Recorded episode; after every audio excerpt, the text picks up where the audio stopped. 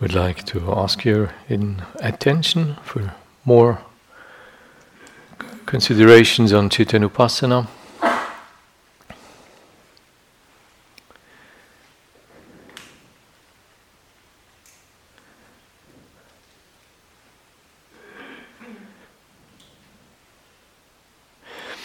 Let us acknowledge the, the, the relational dimension of this practice.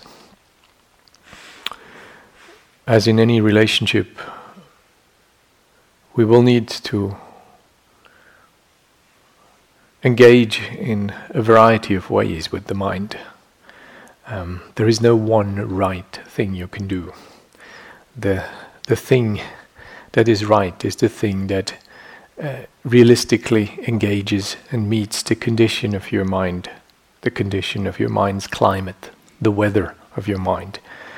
Uh, such a meeting has to be attuned to your own energetic capacities, it has to be attuned to what you actually touch, and it has to be sensitized. Yeah. The good intention of somebody trying to help you is not very trustworthy if this somebody doesn't actually feel very well what I need. Yeah? So while intention is crucial, and Buddhism makes no uh, no secret about the power of wholesome and the power of unwholesome intentions, uh, intention alone doesn't do the job. Yeah. So it is necessary that we meet our minds where they are. It is necessary that we learn to identify um, what it feels like, what's there, what isn't there, what it needs, what it is afraid of, how it can be vitalized, how it can be strengthened, how it can be made more confident, how it can be soothed, how it can be energized how things that don't want to show themselves can be encouraged to actually come out into the open. How things who take much space and clamor for attention can be gently but persuasively, um, I wouldn't say sidelined, but kind of in a sort of benevolently overlooked in favor of other things which may be less clamoring and yet equally valid.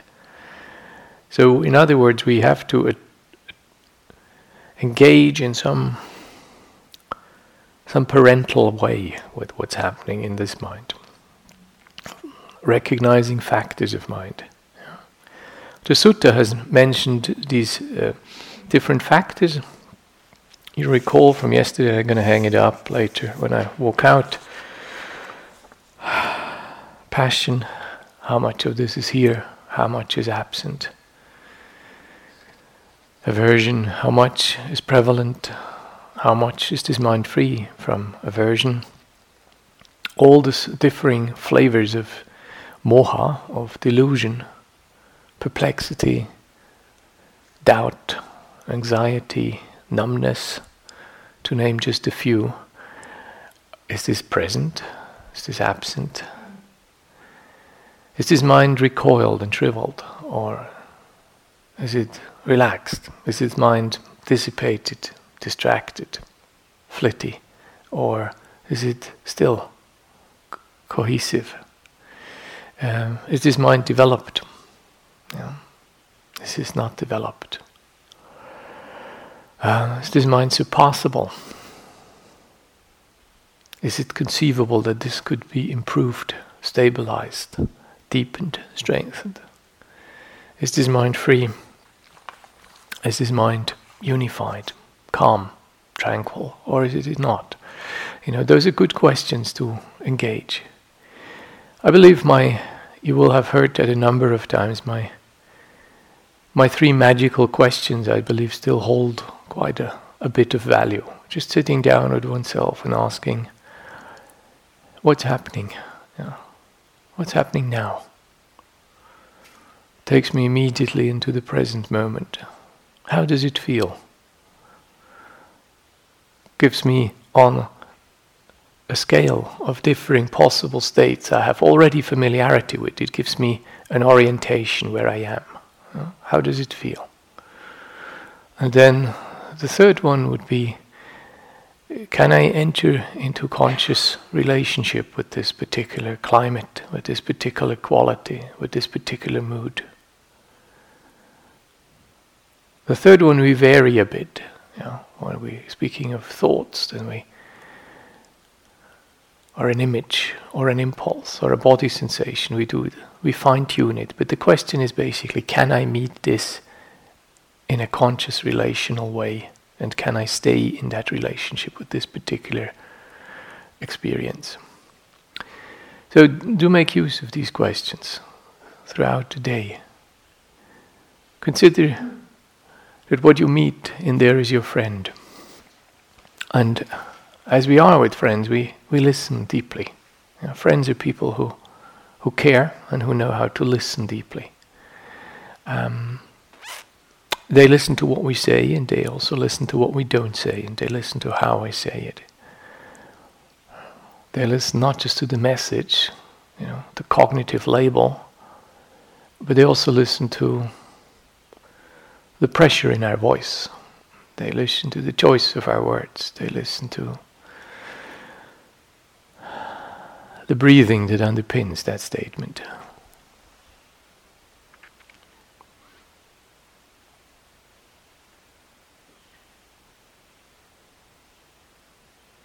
I'd like you to consider again. This is easily overlooked with neat little maps and neat little pigeonholing systems. Yeah, five of those, and four of those, and six of those, and th- 37 of those. The stuff, although you can discern it, discern it nominally by choosing a different vantage point, looking at it, relating to it, the stuff holds together. You never get a khandha alone. Yeah, you always get five, unless you happen to be uh, reborn in a very, very special, lofty place where there is no consciousness or no body. Know. But it looks to me like you're pretty, pretty substantial in your physical appearances. To me, this may, this may just meet my eye that way, but that's look, that's what it looks to me like that. So, if we get satipatthanas, although we speak of differing exercises in the differing channels. You know, stuff we do with body, stuff we do with Vedana, stuff we do with state, mind state, stuff uh, we do with mind content in some way. We've dipped into that a little bit. Actually, you know, you never get a satipatthana alone. Every thought has a somatic component. If you become mindful enough of this, you will know that you cannot think something that has no affective consequences. Any sensation in your body will evoke, if you play attention close enough, uh, a pleasurable or a displeasurable or uh, even an indifferent experience. So we do not get these satipatthanas neatly uh, separated. So it is likely if you stay within one field of practice, let's say investigate mind states, you will meet Vedana, you will meet thought, and you will meet body sensation. So you need to be clear about this that with anything you hover for a while, with anything you enter into conscious relationship, it will be continually suggested to respond to that experience not just from one vantage point, but from many others. And it is your choice and your task to choose the most skillful of vantage points to meet this particular experience. And in Chittanupassana, one of the things that seems to count is particularity. Yeah. So we meet that friend in here in its particular predicament, yeah. the particular uh, Akinjanesque conundrum of this condition here. And there has to be some willingness in us to actually meet this where we are, rather than demanding that we somehow um, meet our criteria as we've learned them from the book, or as we think I should be, or as I dread I'm never going to be any different than what I am now. And um, obviously Brahmavihara is coming to play there. Yeah. The willingness to meet, that's why metta is the front of the Brahmavihara practice, because without that, nothing else really goes. The willingness to actually have enough interest and turn towards, to welcome in, irrespective of it promises happiness or not, and to approach and to make availability and to begin resonating. This is the necessity, the necessary preliminaries. This is the necessary courtship for every process of investigation, understanding, deepening into. Yeah. Sometimes um,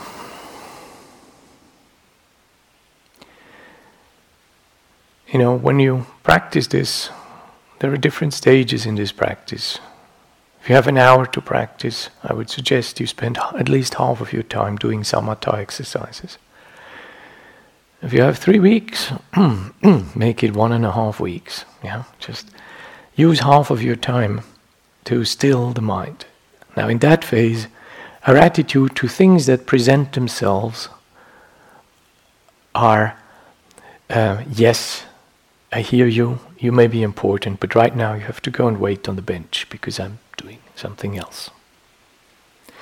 And in that period, I'm trying to strengthen my capacity to put down, to solidify, strengthen, tranquilize the mind's resources. And it is clear that anything coming up in that phase is not going to be investigated.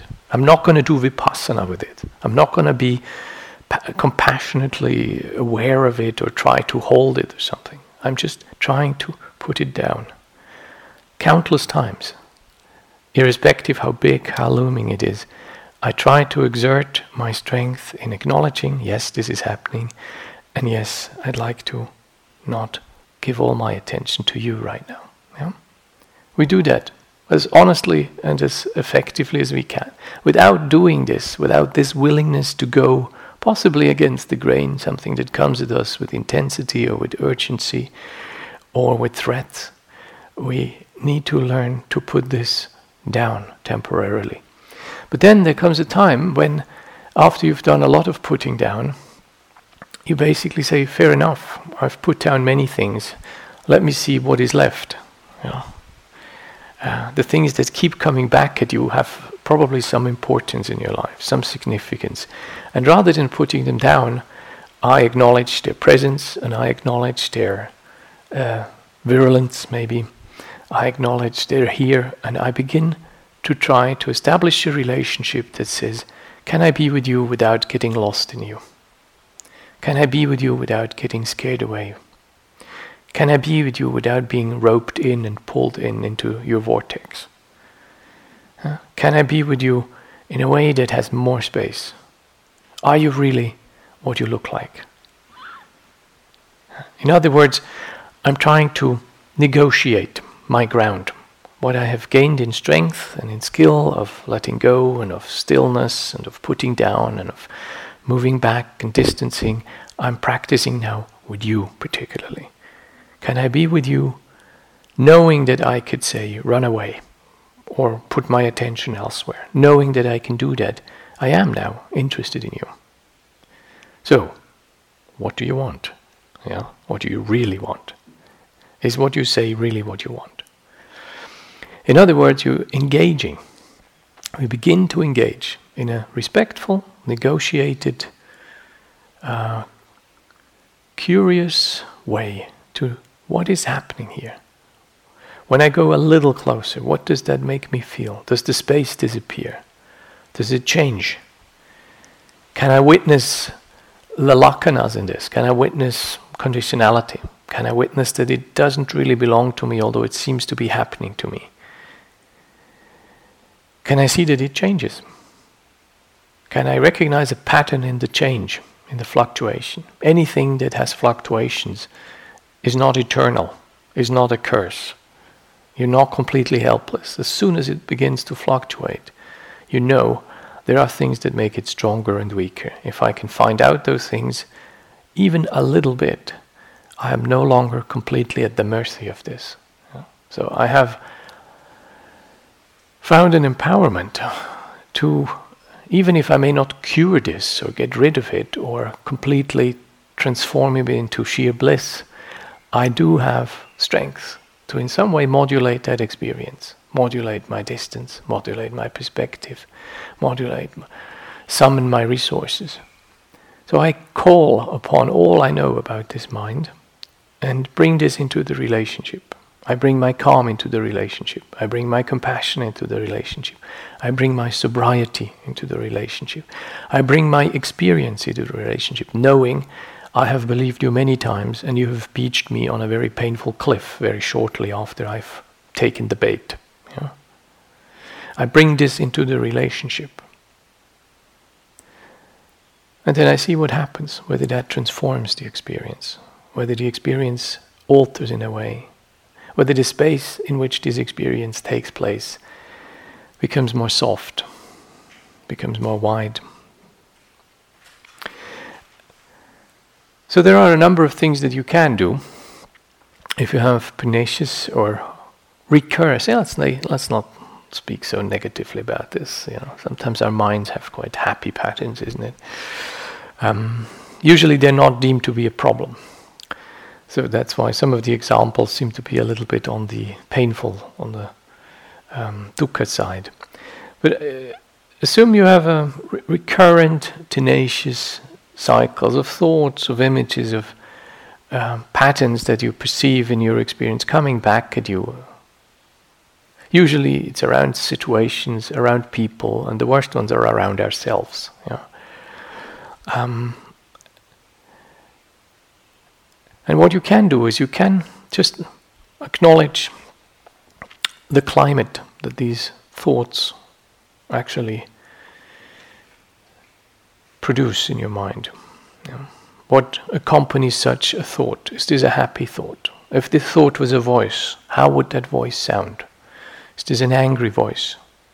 Is this a, a whimsical voice? Is this a tries this voice to please? You know, am I trying is somebody trying to charm me here?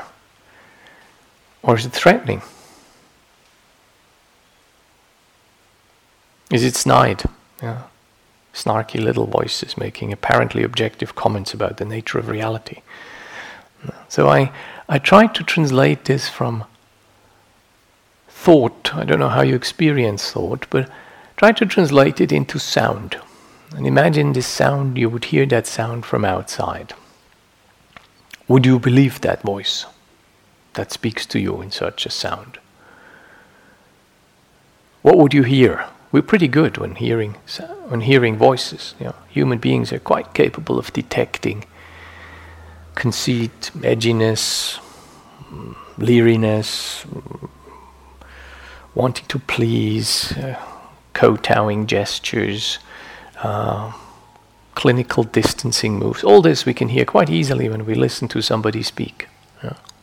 People can be fooled less easily with voices than with Uh, on TV, for example. Yeah. I've done some fine, fine research on this. People were more easily foo- fooled by liars with visual cues because you can learn to the visual cues more easily than you can learn the auditive cues it's more difficult to lie just with a voice than with an appearance that you perceive visually. And since uh, our visual sense is so dominant, if you do the visually right things, um, then people do not give enough attention to their auditive cues, which would tell them that something isn't true. So consider these images, these thoughts, as they come up, in what, what kind of emotional what kind of climate, what kind of mood do they carry? This Is an angry thought? This Is a sad thought? Is this a tight thought? This is something tender or naughty? So, one simple question is this, what is coming up in my mind recurrently, what does it engender in this mind right now? Can I, rather than handle the message of this image or the message of this thought, can I somehow get in touch with the energy that propels it? Can I get in touch with the part of the satipatthana that I don't get? Because uh, on channel 4 I just get the message, I get the text. But actually, what propels this thought or image is not a message. What propels it is an emotion, usually. It is a state behind, of which this little thought is just the outcrop. This thought grows out of a particular soil. So, acknowledging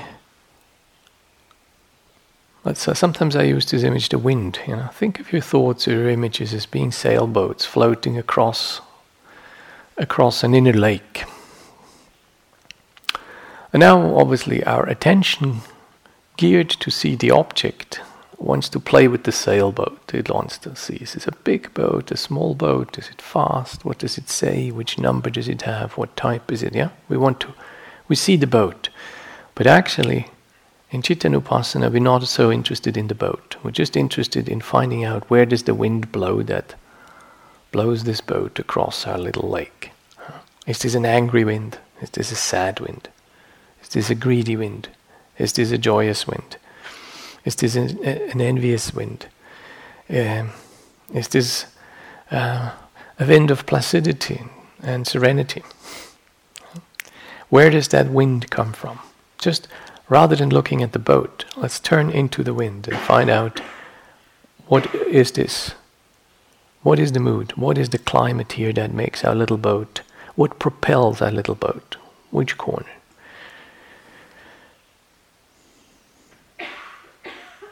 Technically, you can do this in three ways. You can say, okay, what does it come from? Or you can ask, how is it here, where it is, when it occurs? Or you can ask, where does it take me? Yeah? When I follow this thought, where will I land in a minute? Assuming that many of your thoughts you have followed and you have a fair idea where you will land in a minute if you give yourself to that thought. We're not so original. Many of your thoughts will be rehashed, highly familiar to you. You have a fairly clear idea where this one goes when you give yourself to it. When you give your attention, your energy, and your willingness to let that take root in your mind right now, you have a fairly clear idea where you'll land in a few minutes. Grumpy, greedy, lonely, sad, longing, helpless. We know pretty much where we land when we give ourselves to the, the familiar patterns of thought. We know all too well. So, uh, one way of playing this is kind of acknowledging this particular train, when I give myself to it, I know pretty much where I will land. I have a choice now to board or not to board. Destination is fairly clearly mapped.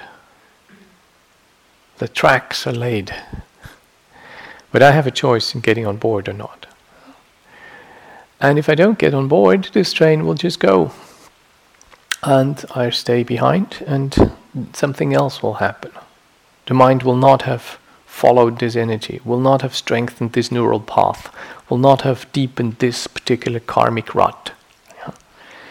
And by doing this, I gently but persuasively begin to take some authorship in what's happening in my life. How this mind responds. Not necessarily what I get, but how this mind is willing and capable to respond as a friend to itself. So ponder this, please, and make use of it. Do shuttling. Yeah, meditators are doing uh, shuttle diplomacy between things that strengthen their stability and calm and resources, and investigating turning the problem so that it becomes accessible through our wisdom and our insight faculty. This turning is done by a, a faculty called Yoniso It holds things slightly differently so as to give access to wisdom to arise, to give access to vipassana insight to arise. We're not doing the vipassana. This is a strange, weird very recent interpretation of that term. Vipassana is not what you do, Vipassana is what you get when you meditate. Yeah. I've never quite understood how this one came about, but whenever you look at the old texts, vipassana is not a practice. Vipassana is the fruit of meditation practice. Vipassana is the fruit of bhavana.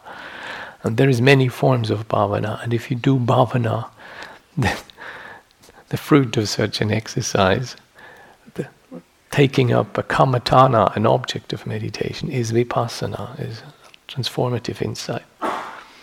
Technically, we call insights all kinds of things, an understanding of a particular dynamic.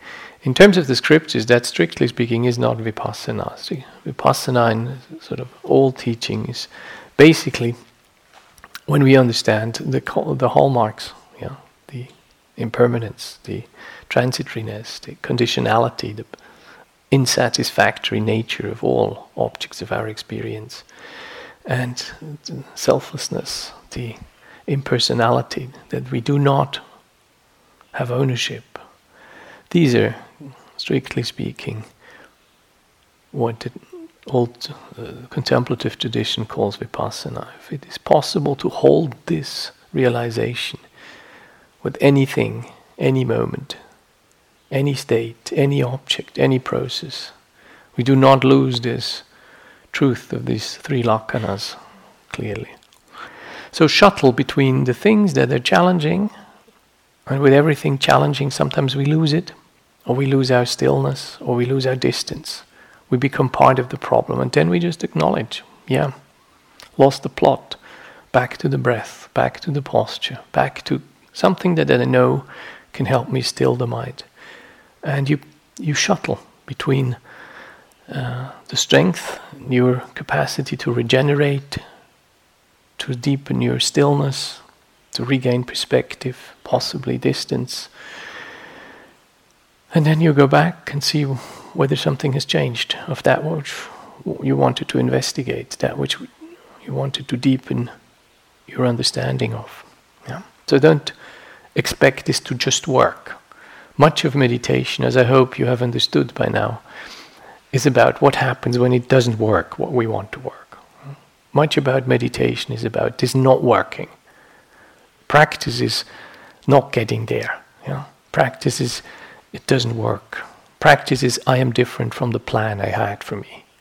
That's where practice begins, basically. Obviously, we can't really write that into our brochures because uh, for public relation reasons, but you're old enough to hold this truth now. So be your friend when it doesn't work when you turn out not to be where you wanted to be or where you think you ought to be or where you think you ought no longer to be.